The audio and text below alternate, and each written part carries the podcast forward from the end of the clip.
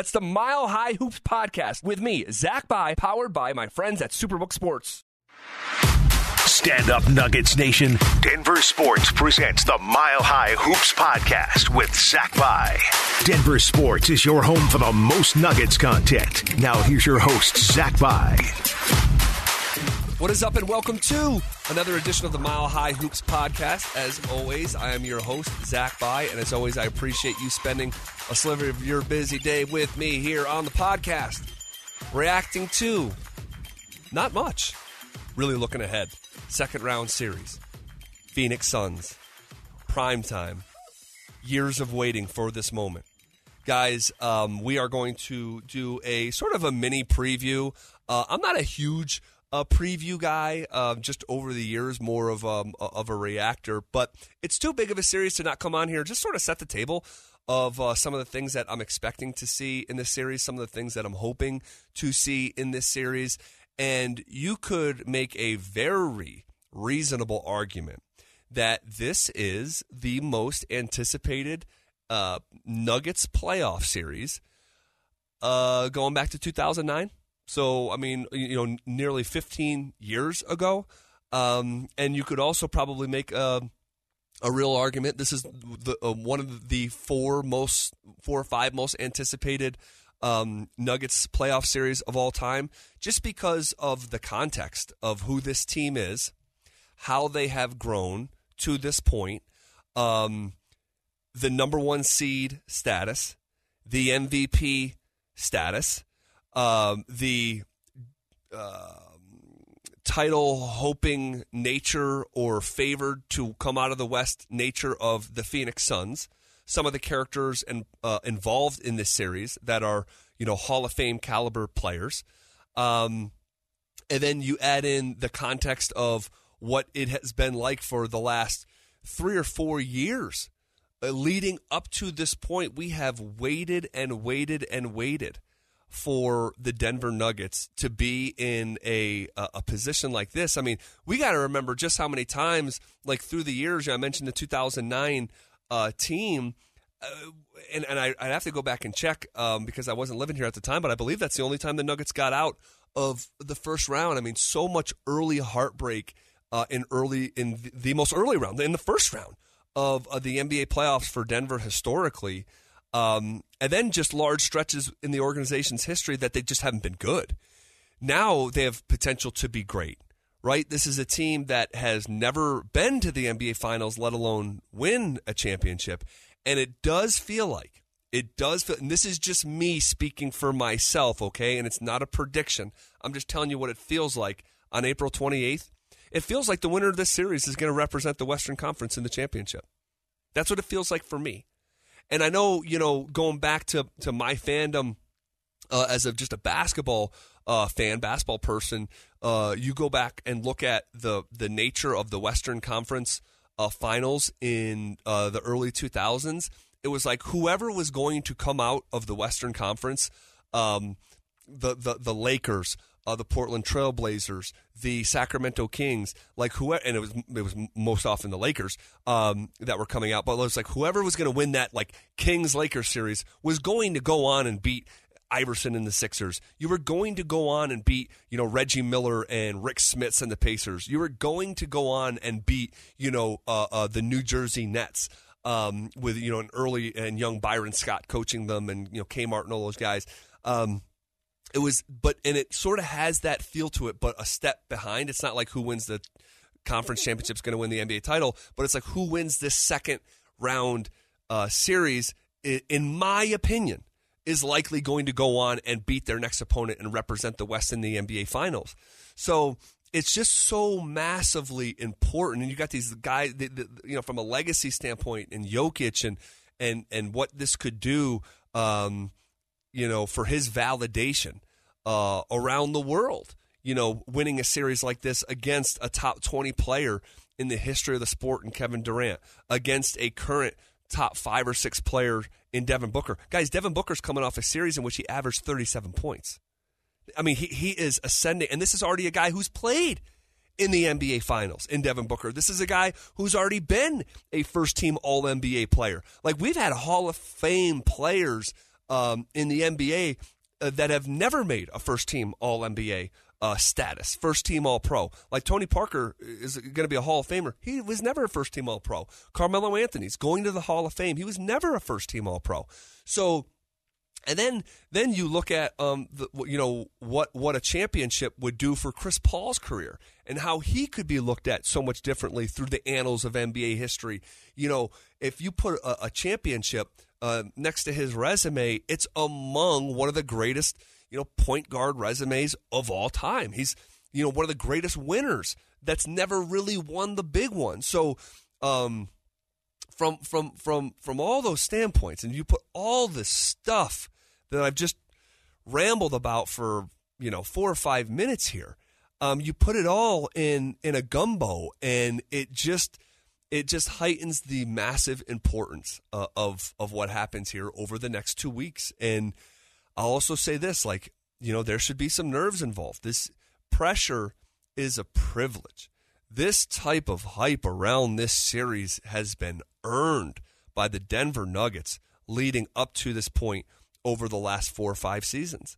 So the core is in place. The core has not been healthy like this for years, going back years to, to, to when Gary Harris wasn't available for the Nuggets in the NBA playoffs uh, I believe four seasons ago now. Um, so for all those reasons, um, this series is just so massive, and it is among the uh, the the the best second round matchups uh, that I can remember. And just in general, there's already some great ones in place here. I mean, we could be looking at Lakers and Golden State in the second round, two of uh, the the 15 greatest players to ever play the game and Steph and LeBron. Uh, just all the fun dynamics uh, there. Uh, two of the last three champions, right? Golden State, Los Angeles Lakers. Um, you have this Suns uh, Nuggets series. You have, you know, how about the Miami Heat upsetting the Bucks? And guys, that, that that's what that's what is so. Um, I don't even know the word because I don't have a word that perfectly encapsulates what going to the NBA Finals would would. Uh, I can't can't quantify that in a word, but I have been of the belief that the Milwaukee Bucks were the best team in basketball. And the fact that they got upset in such a short period to Miami, who was losing games in the play in within the last month. I mean, God almighty, think about that. It's it's so um, it's just so wild. I I thought I predicted uh, at Brothers Barbecue uh, at the start of the season that the Denver Nuggets would go to the finals and lose to Giannis Antetokounmpo uh, and um, uh, the Milwaukee Bucks if they were healthy. Uh, and that obstacle, again, I'm putting the cart way ahead of the horse. I'm just sitting here talking on a podcast. If the Nuggets found a way to get to the finals, I mean, the fact that the Bucks and that championship pedigree, that Finals MVP pedigree of of Giannis, and that team that has already done it before, is not an obstacle in their way and the fact that it could be, you know, a team like, um, you know, Philly. Could you imagine if it was Embiid versus Jokic in the finals? or or it's or it's the Celtics and the and the Nuggets. I mean, goodness gracious, you can. I'm here fantasizing about it. I got to catch myself and get back on task. Um, I just want to talk about some of the general things I'm looking for, specifically from the Nuggets. Okay, uh, first and foremost, I have been asking the question can Jamal Murray be the second best player on a title team? And I feel better about the answer to that question uh, following what I saw in the first round of the playoffs. Now, it wasn't perfect from Jamal Murray, but what I uh, gleaned from game number uh, five and game number two Game number five is when Jamal goes for 35 points and was just fantastic, fantastic, hit five threes. And game number two is when he went for a 40 piece um, uh, in 39 minutes and hit six threes. In between, Jamal has been good, solid. He's had good assist numbers, like in game three or game one, where he hasn't been the big scoring numbers. But there have been lapses where he's looked uh, a little bit tired. Um, maybe. Um, maybe tried a little bit uh, too much or had the volume turned up too high on some of the um, shot making and maybe uh, sort of went away from the organic nature of um, the Nuggets offense. But you want some of that too. Like you're going to need to play above the X's and O's when you get to uh, a series like this one, where look, you are looking for a star to go along with Jokic, and Jamal is a number one candidate. Can he be that guy on a night to night basis? Because Booker is that guy on a night to night basis. Okay, uh, Kevin Durant. Well, uh, Durant has actually um, not been as impressive as Devin Booker has. If you pull up Devin Booker's game log of what he just did in the first round series, game number one, 26 points. Game number two, 38 points. Game number three, 45 points. Game number four, 30 points. Game number five, 47 points. So Booker's going to bring it every single night. Okay. Can Jamal bring it every single night? Um, and that's the big question that uh, I've had about Jamal Murray uh, for years now. Um, has Devin Booker superseded Kevin Durant as the 1A option for the team? Um, the numbers say it. I don't know if I believe it yet. Durant was great. Uh, um, you know, by Durant standards, he was really good. He wasn't great, but he averaged um, uh, 28 points in the series, which is insane. Can't believe that number is second on the team. They're the first tandem to go for 25 points or more um, every single game of a playoff series since Shaq and Kobe. So they're in rarefied air. And that's why Jamal needs to be that best and most consistent version of himself. Because if he's not, man, the firepower is going to have to come in spades from Michael Porter Jr. and even Aaron Gordon. And we haven't seen MPJ be that guy yet either. I mean, look, in the most recent game that the Nuggets played, MPJ literally had zero points through three quarters of the game. That's in the first round. It's only going to get way tougher from here. Um, so, uh, Jamal, Jamal has got to be the best version of himself. And while I don't know that to be true in in the depths of my heart of hearts, um, I am more optimistic again uh, right now than I was uh, two weeks ago because of, of how he played in some of those high leverage spots and some of those big numbers he was putting up. I do believe, um, as in terms of a prediction for the series, um, I do believe that uh, while um, you know, I, I, think the jury's still out on whether Jamal could be the second best player on the title team. We're, we're fixing to find out here, uh, eh, get a big, big clues if that's the case here in the next two weeks. Um, I do believe this is going to be a big series for Jamal. I do. I don't think uh, anyone on Phoenix can consistently guard him. I, I just don't. And maybe that, maybe I'll be proven wrong, but the way that he has looked here, and he's ironed out a lot of these wrinkles during the regular season. And I don't think um, Phoenix has a guy like Nickeil Alexander Walker uh, who impressed the hell out of me um, during uh, the first round against Minnesota. Um, not just um, not just uh, defensively, but a couple big you know timely shots and um, whatever. I don't think there's a player like that on uh, Phoenix. So I think Jamal has an opportunity to literally average somewhere like you know um, 27, 28 points a game, and and I think he's going to have to. He's going to have to. Um, now he averaged 27 against Minnesota. It, it, it's going to have to be similar numbers, maybe even up to 28 29, 30 points a game. Uh, I, I do also think that at some point in this series, you will see Jamal uh, Murray get, get have a 45 point game. 45. I don't think that's insane given the dynamics of, of what I'm seeing from Jamal and and uh, an inability from a personnel standpoint to, to guard him. So a really good opportunity uh, for Jamal Murray. And if I'm if I'm um uh um and I'm oh my gosh, his, his name is, is, is escaping me. Uh, uh, uh, Monty Williams. Goodness gracious! If I'm Monty Williams, like, what's my approach to trying to slow down Jamal? I mean, is it uh, is it Torrey Craig and sacrificing some of that offense so that he'll give you the best shot defensively to slow that guy down? Um, or uh, is it is it a guy off the bench like Okogie? Maybe. Um, if it's not, is is is Chris Paul going to guard him?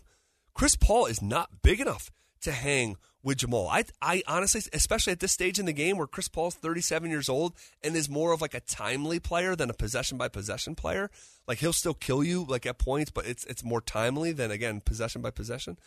Um, I just don't think a 37 year old undersized Chris Paul is going to be able to defend 26 year old six foot four Jamal Murray. I just I I can't see it. Um. So and is Booker going to guard him? Maybe, maybe. Um. I'd like to see what that looks like. Um. But I still think Jamal would would be scoring the ball plenty. Now the downside to this is, I don't know who's going to slow down. Um. Booker and Durant, and I don't think there's a I don't know if there's a recipe uh, for that. Even if you know, like who who can who can who can you know uh, um, you know bring Booker to a halt or slow down Durant. These are unfair asks, just like it should be an unfair ask to totally cut off the valve of Jamal Murray. So we could be seeing games like that are like 130 to 126. I mean, I don't think that's crazy at all. I mean, we could see a ton of points scored in this series. And I look at a guy like Michael Porter Jr it, it's time, bud. It's time. And I'm not expecting um, Michael Porter Jr. to play like a superstar night in and night out, but you better have some games. And, and, and the timely nature of him coming through in that first round was, I thought, um, one one of the biggest takeaways of MPJ because he would have games where he's just like, "Where are you?" He'd have halves. Where are you? Is, oh, he is in the game. He's standing in the corner, uninvolved. Um, but I think of like I think it was game three where uh, I think it was game three where he was comes in the fourth quarter and has an 8-0 run himself. Like he's going to have to have a few of those and hold Phoenix accountable uh, for him offensively every possession, every single possession. He doesn't need to average 28 points like I'm hoping from Jamal, but he does need to be in the 20s. He was not consistent enough uh, in that first round. Um, he he hit he or he missed his scoring average in three of the first um, or three of the five games um, in in the matchup against Minnesota. And I'm talking about his average from the regular season.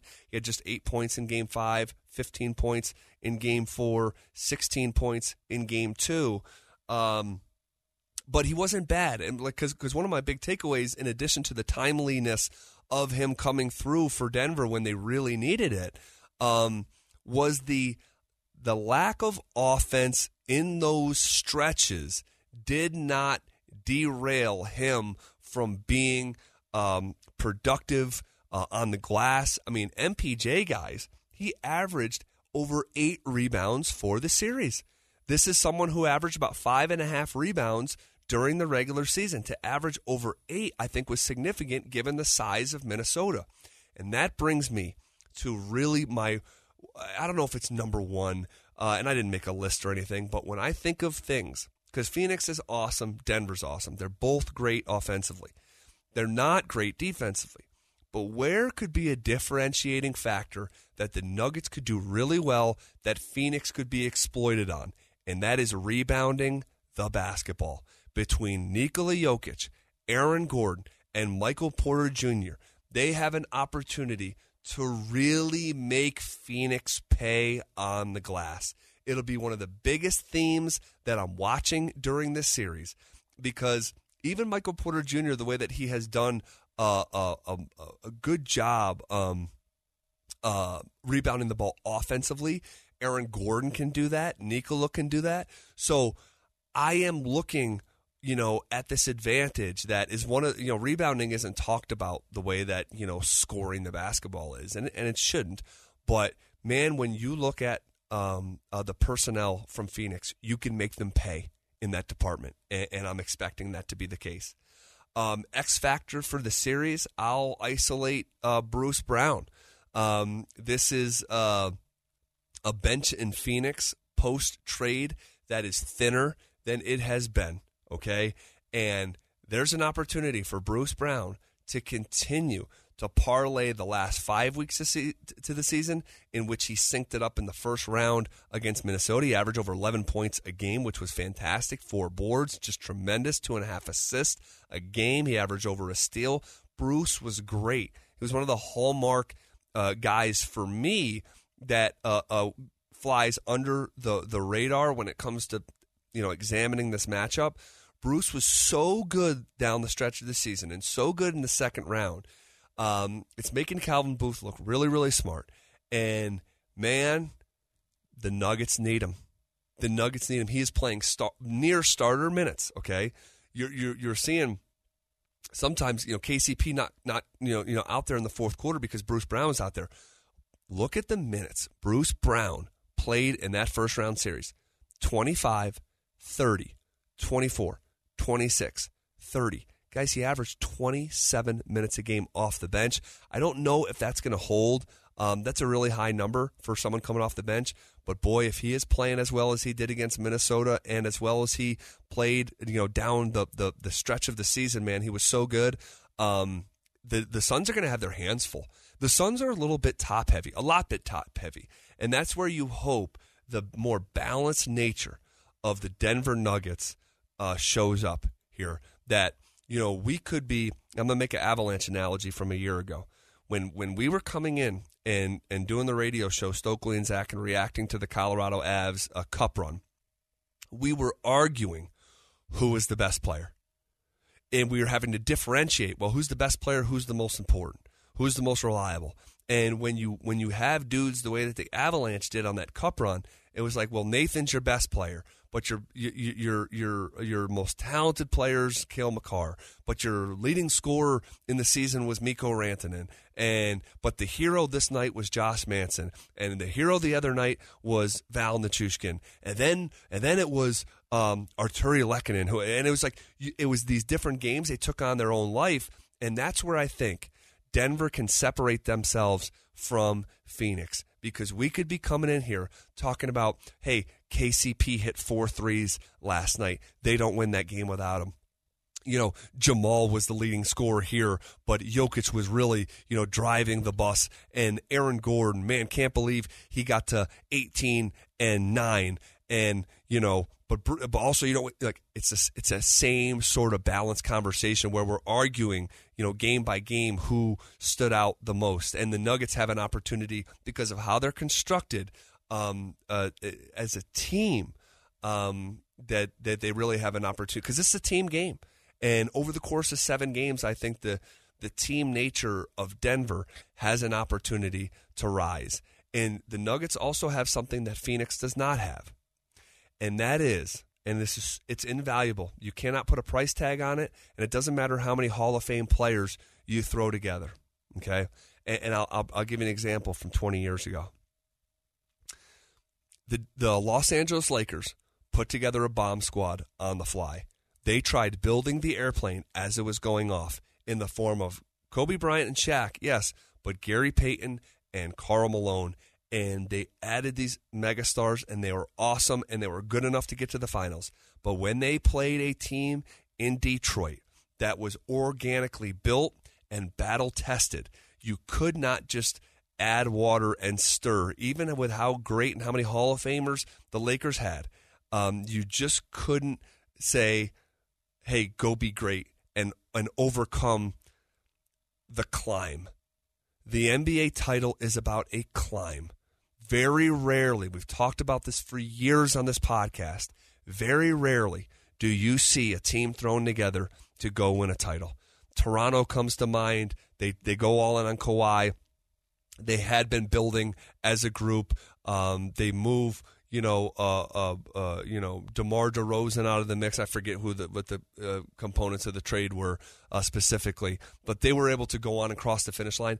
It's so rare that that's the case, and the Nuggets have the prerequisite history that a championship profile has in their uh, a, a, a, portfolio, if you will. Most championship portfolios have the climb, and you can't replicate the battles. This is a team that has played 12 games together, guys. Yeah, they're awesome. Yeah, D- D- Durant is one of the great players we've ever seen, and maybe they just outscore Denver because their their high end blue chip talent is just that good. Maybe that does happen, but boy, I think I'm gonna bet on the experience of the climb being the differentiating factor in this series. The hardest metals are forged through fire.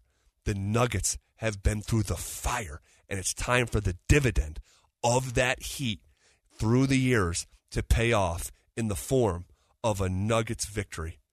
Guys, I got the Nuggets winning this game and uh, winning this series in seven games. I think it's going to take everything that is in the Nuggets repertoire and tank, and I believe they get it done.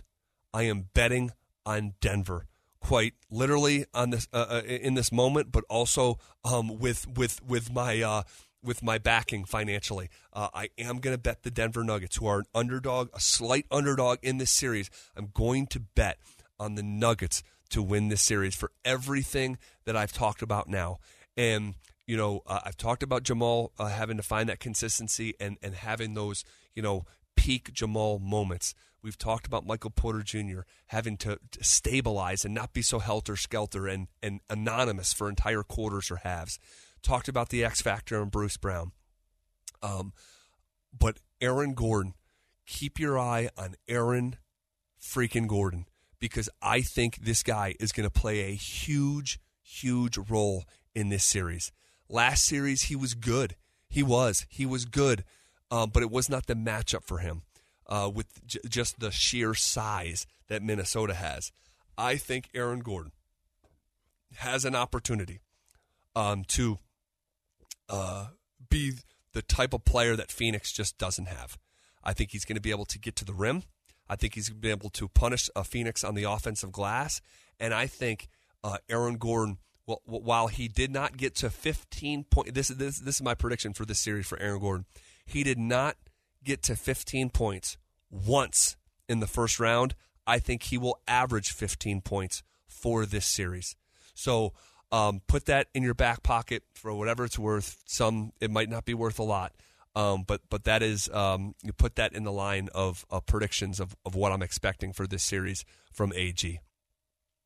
Okay, um, I think we're gonna leave it there for now, guys. At the time of recording, it's Friday afternoon, uh, ready for the weekend to get started. But I didn't want the day to end uh, without coming in here and just sort of setting the table of some of the things that I'm looking for and expecting to see in this uh, second round. Huge, huge matchup with Phoenix. We've waited. We went an entire season where I referred to that season as the year before the year. That year is now. The time is now. The moment is now. And you just got to go take it. It'll be hard.